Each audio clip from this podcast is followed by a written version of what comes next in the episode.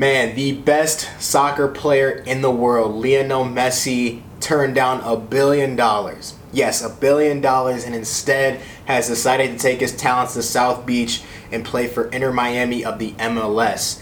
And speaking of big time money, man, PGA and LIV Golf have merged, whatever that means. They have combined. And in NFL news, man, the Vikings have recently released superstar running back Dalvin Cook. We got a lot to get into, man. We got a lot to get into, so I'm gonna get right into it. Lionel Messi, arguably the greatest player in the world. Some call him the greatest of all time. My generation, it's always been Messi, Cristiano, Messi, Cristiano Ronaldo. That's been the big time too, right? Messi has decided that he is going to play for Inter Miami, come over to the States, play in the MLS for Inter Miami. And there's a lot of things that go into the story, right? There's a lot of interesting things, right? Messi is the biggest name in the whole sport, him and Cristiano, obviously. It's one of the best players all time. This is so big time. But first and foremost, Messi reportedly turned down a billion dollars. A billion dollars from an offer to play for a Saudi Arabian, like in the Saudi Arabian league, and like I said, it was worth north of a billion dollars. There is two things going to this statement, right? Two things going to this statement. One, there is always that ageless question at every lunchroom table, in every locker room with your boys at the crib. There's always that ageless question: Would you do blank for a billion dollars? Right? And a lot of us, I'm gonna be honest, a lot of us have said that we would do some crazy things for a billion dollars. Let alone like less. We said some we said we're gonna do some crazy things for a million dollars, let alone a B, a full B. Messi got that option to play soccer.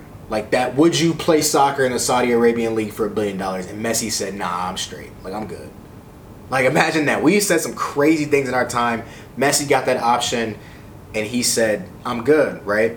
And number two, the second thing that goes into the statement is they gotta have some crazy, crazy oil money over there. It's like I don't think we can really grasp how much money is over there for them or like what they're trying to do um, financial wise, culture wise, um, within the culture over there in Saudi Arabia because they're handing out these sports contracts like like nothing.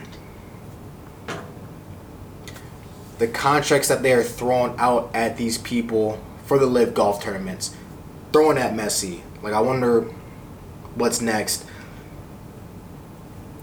Even the contract they tried and threw at Charles Barkley to get him away from TNT to come and um, be an analyst for LIV Golf was insane. But like I said, man, Lionel Messi, arguably the greatest soccer player of all time, coming to the U.S. to what seems like, I mean, he's only 35, right? and I'm not the biggest soccer fan. Like I don't, I don't like I, I know that in some way he's past his prime. I would assume, but what seems like to finish out his career or to catch a quick bag, which to me would have to involve some sort of stake in ownership. Like I think they he's getting some sort of like Apple TV rights. Um, I think he's able to. I think it, I read it like something that said he's able to get some ownership once he like is done playing for the team because you know like I said Messi's 35 he's older but he's still like the biggest name in the sport. And as of today Inter Miami was like is last like dead last in the Eastern Division or Eastern Conference of the MLS they're third worst in the whole league. So this team is terrible. And so you're getting like the greatest player to come over and play for your squad. Obviously, Miami's a great city, right? No doubt about it. Miami's a great city, a lot of money there. Maybe somebody that had something to do with it. David Beckham, another like international soccer star, the last international soccer star we've seen come over and play in the MLS. Um, well, big, big time like names. I don't know. Did like I said, I'm not the biggest soccer fan. I think Ibrahimovic may have done it. I'm not sure. Um, but David Beckham co-owns the Inter Miami squad, right? So I ask, like, where is the significance in this? Why is this such an important, like, big deal? And to, honestly, I wish there was some like deeper play within this whole thing. Like, I wish this was some bigger move to try and get one of the best players ever into the U.S. to try and help grow the game over here. um, and bring some attention to the soccer over in the states. Maybe it is, and hopefully this is a play to become competitive in the years to come. It's like when Michael Jordan, Scottie Pippen, Larry Bird, Magic Johnson, those guys went and the dream team played overseas in the Olympics. And if you watch The Last Dance, if you watch any of the documentaries, you know how big like them going over there and playing and dominating and then bringing the sport overseas was. And then like David Stern see, like seeing that and starting to market the game overseas. And now in 2023, we're seeing like the fruits of that labor. We're seeing the fruits of like the late 80s, early 90s, um, or 90s, I should say, NBA marketing towards the world. And 30 years later, we're seeing like the fruits of that labor with so many stars like Giannis, Nikola Jokic, uh, Joel Embiid, Luka Doncic, like so many big time NBA superstars are now international players, right? And the game is the NBA is so huge now. It's in such a large market and it's vast, like it's everywhere. And it's such a big game. It's become such a like international play has become such a big part of the NBA now um, that you I can't see a league without it anymore. So maybe that's like, you know, you bring these international players over here to the U.S. and maybe we can because let's be honest, U.S. is extremely mediocre at, at soccer. Um, it's not like what is it like our fifth sport or something in the in the states, and if we're just talking about from um, from a like influence aspect, Inter Miami like on a very small scale. Inter Miami's Instagram page has already grown like five million people within the last like week since he announced it. I know that doesn't seem like oh that's not like saying like anything about his play, but to show you that one person signing with a team, not even stepping a foot in the states, wearing a jersey, playing a game, a minute yet, one person's announcement of his signing brought five million more people to this team's Instagram page. Right, the ticket prices went crazy up. But sadly, I don't think this is any of that. I don't think this is a play to try and get more youth players to play soccer or to grow the game in the United States and hopefully we can be competitive in the years to come. I think this, in which is, if it is, great for him. I think this is Messi setting up his post soccer career. I think this is Messi setting up his post play career. Um, I would assume, like I said, after he's done, he's going to get some sort of ownership ownership stake within the team. I don't know, is it even possible for him to get ownership stake within the league? Um, if that's possible, I don't know. But this man turned down a billion. Big B's. This man turned down big B's to come play for one of the worst teams in the MLS. Like, something's got to be at play here. Don't know. We all don't know what it is yet. Um, but man, congrats to him. I think it's great for the sport. I think it's great for United States, and now it gives something like us, like me, to talk about. Because I said, I'm, I'm the most average. Like I play FIFA, I watch the World Cup, I know the biggest name in the sport. Um, but I'm the most average soccer fan that there is, very below average soccer fan that there is, and maybe this gives us something to more talk about. And speaking of Saudi Arabian money, and you know, this is another one where I'm like the most under below average golf fan of all time, which makes me perfect to talk about the subject because I have no horse in the race. No horse in the race. PGA and LIV Golf announced their merge. And like I said, I am like most of us. When I say I follow about two golf tournaments a year, I recognize and know of the best players in the world. And about the only time I actually sit and watch is like the last round of the Masters or whenever Tiger Woods is playing. That's about the only time you'll see me or catch me watching golf. I love it, or I love to do it. I love to go out and hit the range, but I'm like most of us when I say very below average fan. That being said, man,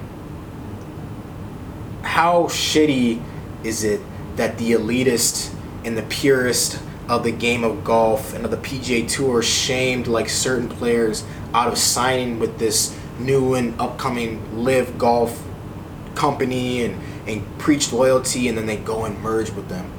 How crazy is that? Like they had athletes were out here turning down huge nine figure contracts to go and stay with the PGA. and I think I can speak for all of us because it really shows you like you have to look out for you. I don't care if you're a professional golfer. I don't care if you work a nine to five. You have to look out for you because the, like no one else is gonna do it for you, right? You work a nine to five. Your boss is like, oh, we really need somebody to come in Saturday night. Can you do it for us, please? We'll pay you two dollars extra an hour.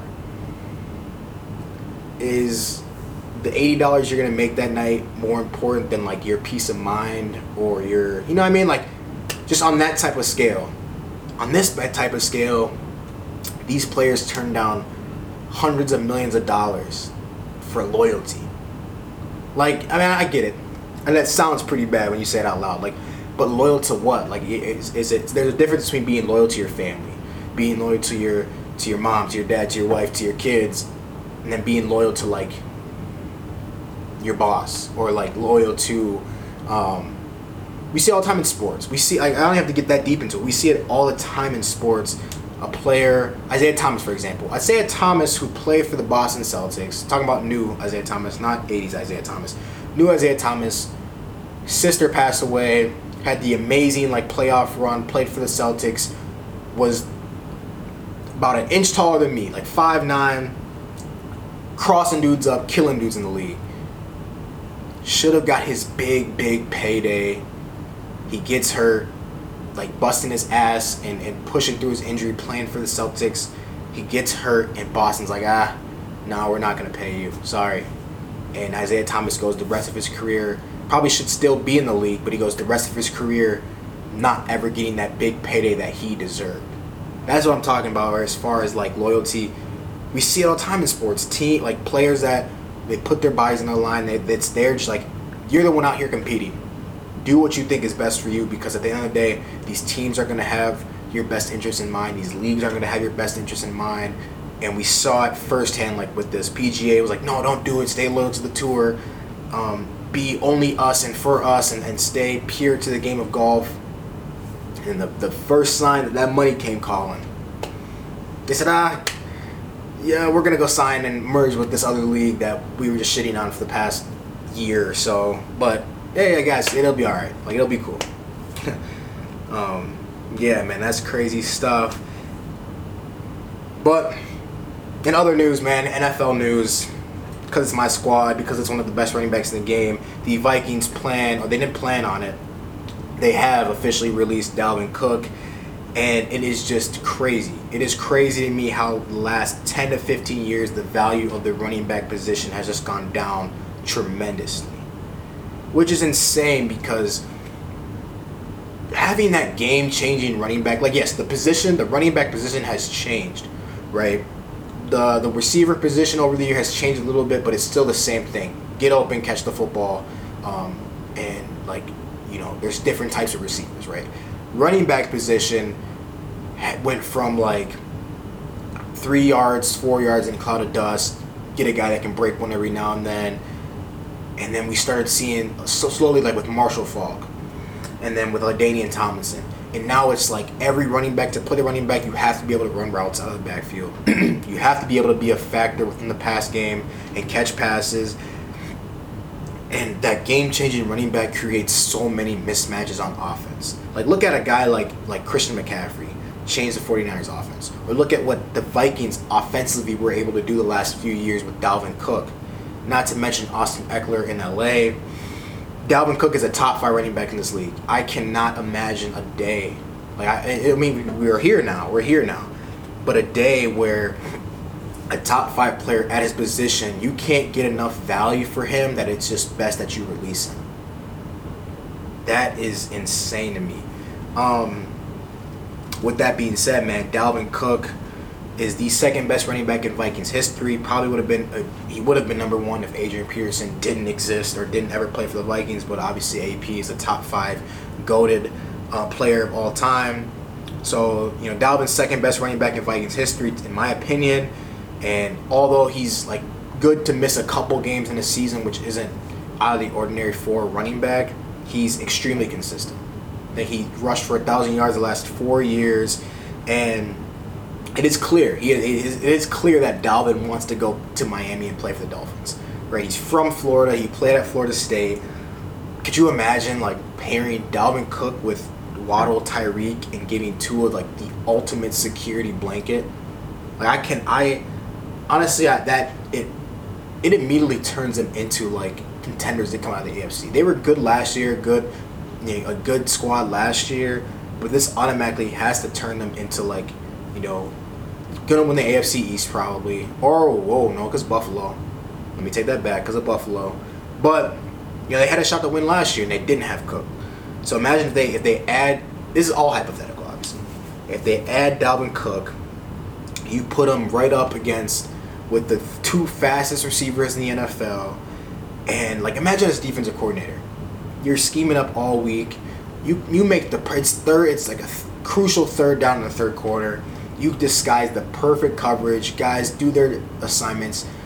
Take the top. Like you know you you guard the two. You got Tyreek and Waddle. You got those two guys locked up. You got everything on match. And oh yeah, here's Tua dumping down a two yard uh, out route to Dalvin Cook, who takes it for a first down because there's the mismatch on a linebacker. Like it, it, that's the type of stuff I'm talking about. It sounds a lot simpler than it is, but that's what truly happens in these offenses. Like you know, Dalvin Cook provides that he can catch in the backfield. He's explosive. He can still run. He's only 27. Like it's not like I, I, I get a little bit. Zeke has shown that he's kind of lost a step. Um, Leonard Fournette as well. So the teams have kind of been off of those guys. But Dalvin Cook has not seemed to have. He hasn't lost a step at all. He hasn't shown it at all. Um, so yeah, the, the, Dolphins get him, man. They become serious contenders um, with the addition of him.